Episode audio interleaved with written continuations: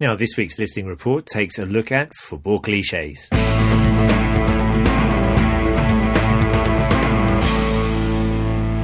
Now, cliches are expressions or sayings that have become so overused in the language that they've lost some of their original impact. They're a little bit tired, in fact. In football, cliches are used quite frequently and are often associated with the emotional side of the game, but without giving away too much emotion. Sometimes the meaning is clear or fairly obvious. For example, players will use the phrase a schoolboy error to describe a basic mistake. But be careful. The cliche, football is a game of two halves, seems fairly easy to understand at first. But you have to remember that it does not really refer to the timing system of the game, but instead that one team plays well in the first half, and then in the second half, the other team is better.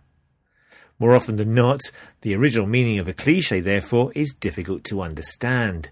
Why, for example, are parrots sick? How can a player give 110% when 100% surely is the maximum?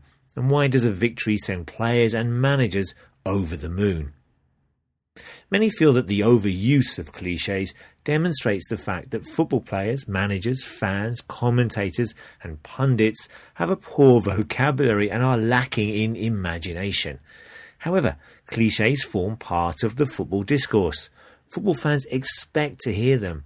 And though there is often no logical explanation to their meaning, for example, run your socks off, they do provide some colour and humour for the football world.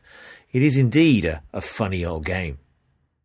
Now, in order to avoid saying anything controversial, you'll often hear football cliches in interviews with players and managers before and after a match.